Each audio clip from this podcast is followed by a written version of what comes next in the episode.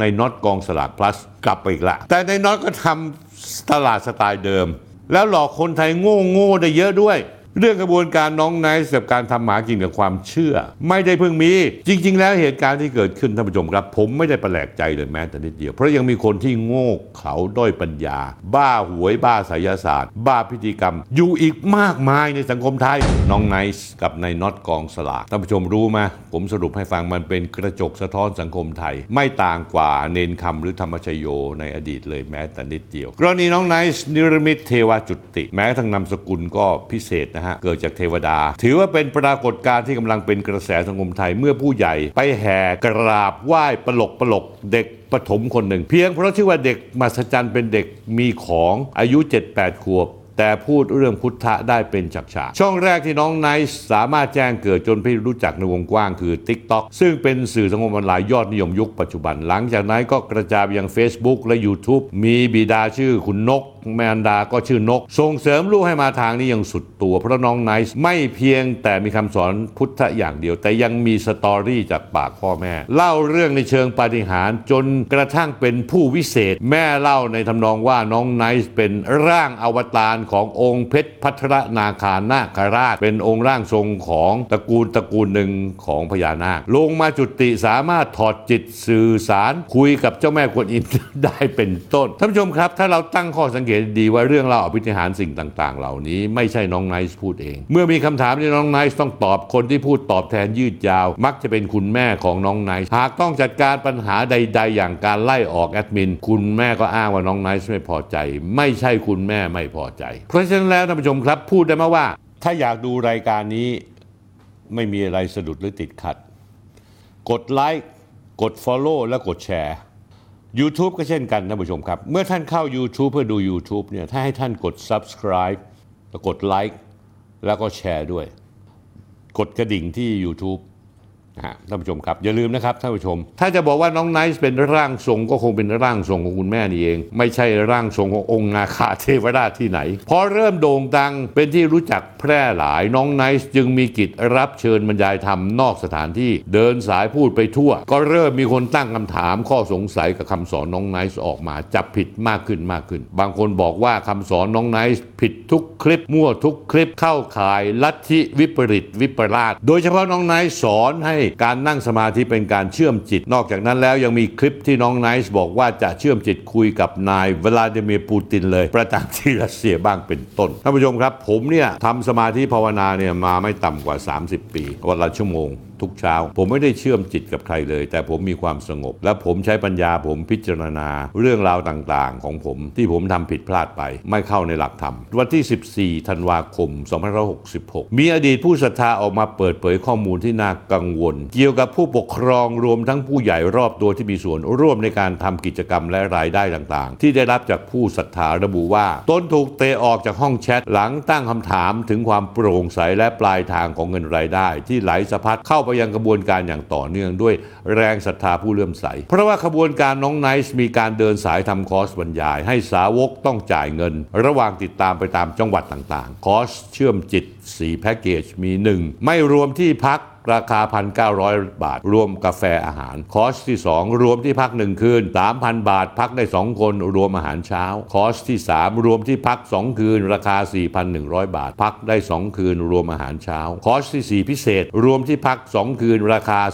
4,200 บาท รวมค่าเดินทาง หากจะพักคนเดียวชำระเพิ่มอีก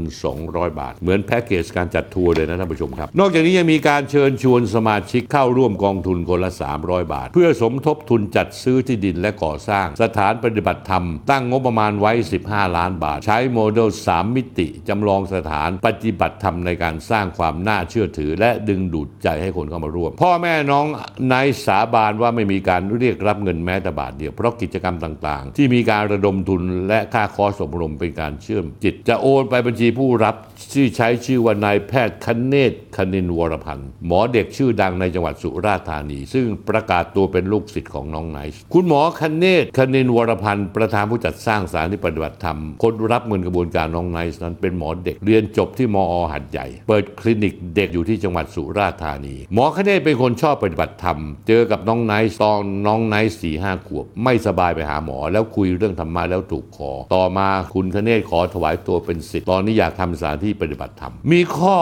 ผู้ตั้งข้อสังเกตว่าบ้านนิรมิตทำอสังหาริมทรัพย์อยู่ขายที่ดินแล้วมาเปิดทำกิจกรรมระดมทุนหาซื้อที่ดิน แล้วก็อ้างว่าน้องไนซ์อยากได้ที่ดินผืนนี้ พอมีเริ่มมีคนออกมาแฉกระแสต่อต้านยิ่งนานยิ่งมาก จนพ่อแม่น้องไนซ์ต้องพึ่งบริการทนายความบุกไปแจ้งความปอทเอาผิดพวกที่มาบูลลี่น้องไนซ์อยังงั้นเอากฎหมาย คุ้มครองเด็กมาเป็นเกราะป้องกันตัวให้น้องไนซ์อีกชั้นหนึ่ง ก็น้องไนซ์เป็นร่างอวตารทำไมต้องมาใช้กฎหมายคุ้มครองล่ะครับถ้าเป็นพญานาคอวตารมาเกิด ก็ไม่มีใครทำอะไรได้อยู่แล้วไม่ใช่เหรอล่าสุดยังไปยื่นหนังสือร้องต่อพลตำรวจเอกต่อศักดิ์สุวิมลปตรให้ช่วยปกป้องน้องไนซ์จากการบูลลี่ แต่เผอิญเหตุการณ์จะไม่เป็นไปตามที่กระบวนการน้องไนซ์คาดหมาย เพราะตำรวจนี่ถือโอกาสนี้พูดถึงน้องไนซ์เสียที พันตำรวจเอกศิริวัฒน์ดีพอรองโฆษกสำนักงานตำรวจแห่งชาติออกมาเผยว่าตำรวจกำลังตรวจสอบทุกประเด็นของกระบวนการน้องไนซ์เพราะแม้จะมีรูปแบบเป็นเรื่องของความศรัทธาความเชื่อส่วนบุคคล แต่มีความสุ่มเสี่ยงต่อการทำผิดกฎหมาย ทั้งเรื่องของการหลอกลวง แสวงหาผลประโยชน์จากเด็ก ซึ่งตำรวจจะตรวจสอบหมด ทั้งพื้นที่เกิดเหตุและการโพสต์โฆษณาเชิญชวนผ่านสื่อออนไลน์พ่อแม่น้องไนซ์เองก็ต้องอยู่ในข่ายที่ต้องถูกเรียกสอบปากคำด้วย พร้อมฝากไปถึงใครก็ตามที่รู้สึกเสียหายถูกหลอกลวง สามารถแจ้งความกับตำรวจได้ทั่วประเทศ ยกตัวอย่างท่านผู้ชมครับ น้องไนซ์กล่าวอ้างจนเป็นประเด็นถกเถียงว่า sure หรือว่ามั่วนิ่มว่า สมัยพุทธกาลไม่มีไมโครโฟนขยายเสียงพุทธเจ้า จึงต้องแสดงเทศนาธรรมถึงเหล่าสาวกนับร้อยนับพัน ผ่านการเชื่อมจิตทางสมาธิ มิฉะนั้นแล้วการสื่อสารจะทำได้ไม่ทั่วถึง ความจริงแล้วในพระสูตรเขียนมาเราว่า เวลาพระพุทธเจ้าปรากฏตัวบรรดาพระภิกษุทั้งหลายจะพากันเงียบเสียงแบบเงียบสนิทตลอดเวลา จึงได้ยินกันทั่วถึง ผมเคยเห็นการเชื่อมจิตกัน ผมมีรูปรูปหนึ่งซึ่งหลายท่านก็คงจะมีรูปเหมือนผม คือรูปหลวงตาหมาบัว ท่านนั่งข้างๆ สมเด็จยานสังวร สมเด็จยานสังวรท่านในตอนนั้นท่านพูดไม่ได้ แต่หลวงตาหมาบัวสมเด็จยานนั้นทรงจิตเข้าหากัน พูดคุยกันทางจิต นั่นคือเป็นกรณีแบบที่พระอรหันต์กับพระอริยสงฆ์อย่างสมเด็จยานสังวร ซึ่งไม่มีทางที่จะพูดได้เนื่องจากว่าเป็นอัมพาตตอนนั้น ใช้จิตทักทายกัน และจิตนี้เป็น็นจิตที่สามารถที่จะใช้ได้ไม่ใช่ใช้ไม่ได้ เป็นเพียงแต่ว่าเชื่อมจิตแบบลักษณะน้องไนซ์มันผิดธรรมชาติ แล้วผิดหลักการเลยทุกอย่าง พระอรหันต์กับพระอรหันต์นั้นส่งจิตถึงกันได้ แต่เป็นการส่งหนึ่งคนถึงหนึ่งคน แต่ที่น้องไนซ์อ้างว่าสามารถจะส่งจิตเชื่อมได้ถึงเจ้าแม่กวนอิม และวลาวลาดิเมียร์ปูตินเนี่ยฟังแค่นี้ก็พอจะรู้แล้วว่าเรื่องนี้มันทะแม่งทะแม่ง เด็กอายุ 8 ขวบบุคลิกหลุกหลิก ไม่เคยร่ำเรียนฝึกฝนทางพุทธแต่อุปโลกน์ตัวเองเป็นอวตารของเทพองค์โน้นลูกของพระองค์นี้ตั้งตัวเป็นพระอาจารย์ได้เลยจาก story ของพ่อแม่ ที่เอามาปั่นศรัทธาฟังดูแล้ว ไม่น่าจะมีใครควรจะหลงเชื่อได้ แต่มันเป็นไปแล้วในสังคมไทยท่านผู้ชม เรื่องกระบวนการน้องไนซ์กับการทำหมากินกับความเชื่อ และความโง่ของคนมีมานานแล้วท่านผู้ชมครับ ไม่ได้เพิ่งมี เรื่องนี้ทำให้ผมนึกถึงหลายเรื่องในอดีตขึ้นมา คือเรื่องอะไรรู้ไหมครับ ท่านผู้ชมจำได้ตามผมมาธรรมกาย ธรรมชโยเจ้าสำนักธรรมกายที่มักจะอวดอ้าง ว่าตัวเองเป็นตัวแทนพระพุทธเจ้า จัดการแก้คำสอนเข้าไปให้โดนใจสาวก การนิพพานเป็นอนัตตา คือไม่มีตัวตนนิพพานแล้วก็ไม่มีตัวตนแล้ว ทางธรรมกายแก้ว่านิพพานนั้นเป็นอัตตา คือมีตัวตน ซึ่งทำให้พระสงฆ์องค์เจ้าที่มีทั้งฌานแล้วก็ศึกษาทางปริยัติอย่างสูงนะฮะ ไม่ว่าจะเป็นท่านประยุทธ์ประยุทธ์โต ก็ออกมาชี้แจงให้ฟังว่า นิพพานไม่ใช่อัตตา แต่เป็นอนัตตา แต่ทำไมธรรมกายคือธัมมชโยพูดอย่างนั้น เพราะจะเอาไปทำการค้าต่างๆ ซึ่งกลายเป็นหนึ่งในอัตลักษณ์ของธรรมกาย คล้ายคลึงกับกระบวนการน้องไนซ์กระบวนการมี story อวดอ้างการเป็นตัวแทนพระพุทธเจ้า การสร้างคำสอนเฉพาะตัวว่าด้วยการเชื่อมจิต น้องไนซ์มีความสามารถในการเชื่อมจิต ผู้คนเข้าสู่สมาธิได้ แถมยังมโนไกลไปถึงยุคพุทธกาลด้วย พระพุทธเจ้าไม่มีไมโครโฟน จะสอนสาวกเป็นพันๆรูปได้ยังไง ต้องใช้บริการเชื่อมจิต อย่างน้องไนซ์นี่แหละ นอกจากนี้ธรรมกายยังมีความโดดเด่นในเรื่องการดูดเงินจากกระเป๋าสาวกใน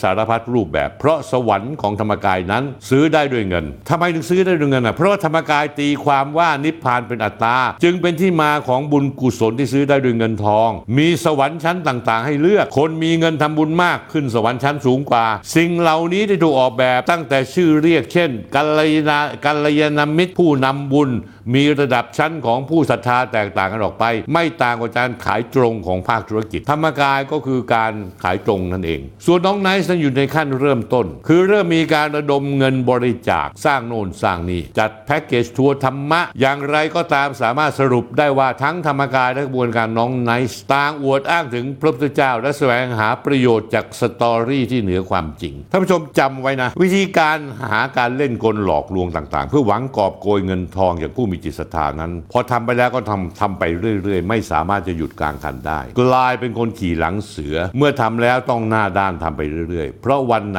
ถูกจับได้ขึ้นมา ชีวิตจะเปลี่ยนจากหน้ามือไปหลังเท้า ตัวอย่างให้เห็นชัดเจนท่านผู้ชมจำเนนคำได้ไหมอดีตพระชื่อดังกระชอนโลก หลวงปู่เนนคำฉัตติโก หรือชื่อคารวะคือนายวีรพลสุขผล อดีตประธานสงฆ์สำนักสงฆ์วัดป่าขันติธรรมจังหวัดศรีสะเกดมีเงินมากมายหลั่งไหลมาจากแรงศรัทธาของประชาชน ซึ่งคนโดนหลอกมีทั้งชาวบ้านธรรมดาไปจนถึงนายพลใหญ่ระดับประเทศ นักธุรกิจใหญ่เจ้าของสบู่มีชื่อ ปัจจุบันเป็นเจ้าของโรงแรมใหญ่ที่ในจังหวัดนครศรีธรรมราช หลายปีก่อนผมเป็นคนแรกที่เปิดเผยออกมาว่า เณรคำมีลูก 8 คน ลูก 2 คนเอาเงินบริจาคมหาศาลไปใช้ส่วนตัว และเณรคำทำเป็นพระไฮโซ นั่งเครื่องบินเจ็ตส่วนตัว มีคฤหาสน์สองหลัง รถยนต์หรูราคาแพงอีกหลายสิบคัน มีทั้ง Rolls-Royce Chevrolet Toyota Camry Ferrari Hummer รถกระบะรถเบนซ์และรถจักรยานยนต์ มีทรัพย์สินเหล่านี้รวมกันแล้วมูลค่ากว่า 200 ล้านบาทค่าว่ายังมีเงินสดอีกหลายร้อยล้านบาทที่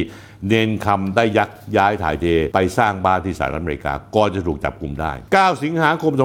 2561 5 ปีก่อนศาลอาญาได้อ่านคำพิพากษา คดีดำหมายเลขดำออ่าง 2341ทับ2560 ที่พนักงานอัยการฟ้องนายวีรพลสุขผลอายุ 39 ปี หรืออดีตพระวีรพลชัตติโกหลวงปู่เนนคำนั่นเอง อดีตประธานสำนักสงฆ์ในความผิดฐานช่อโกงประชาชนทำความผิด เกี่ยวกับคอมพิวเตอร์ รวมทุกกระทงตัดสินจำคุก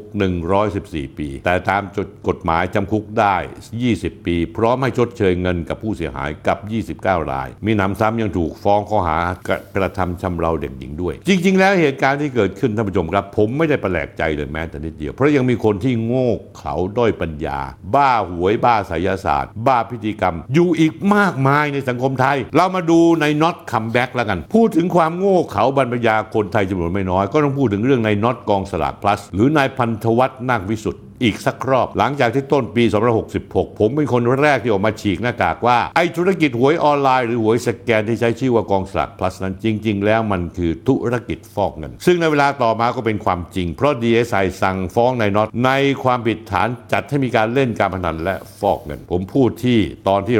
172 วันศุกร์ที่ 13 มกราคม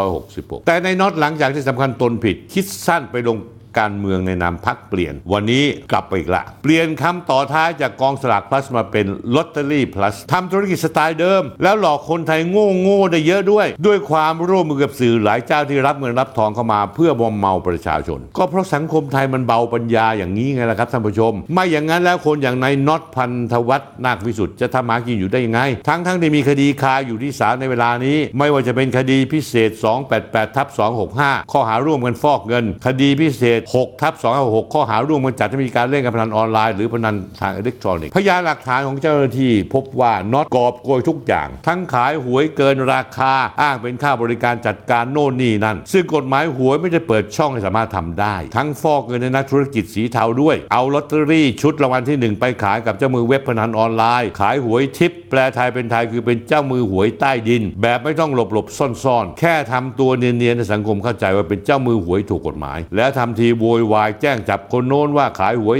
ทิพย์ทำให้ตัวเองเสียหาย ระหว่างรอตัดสินก็จัดการเปิดแพลตฟอร์มใหม่ ชื่อลอตเตอรี่ plus ขึ้นมาแทนกองสลาก plus ที่ถูกสั่งปิดไป เริ่มเปิดขายหวยครั้งแรกเมื่อเดือนมิถุนายน 2566 5-6 เดือนที่ผ่านมานี่เอง ขายเงียบๆอยู่พักใหญ่ ชักจะได้ใจ เปิดแคมเปญเต็มสูตร โปรโมทสุชินถูกหวยชุดรางวัลที่ 1 2งวดติดรวย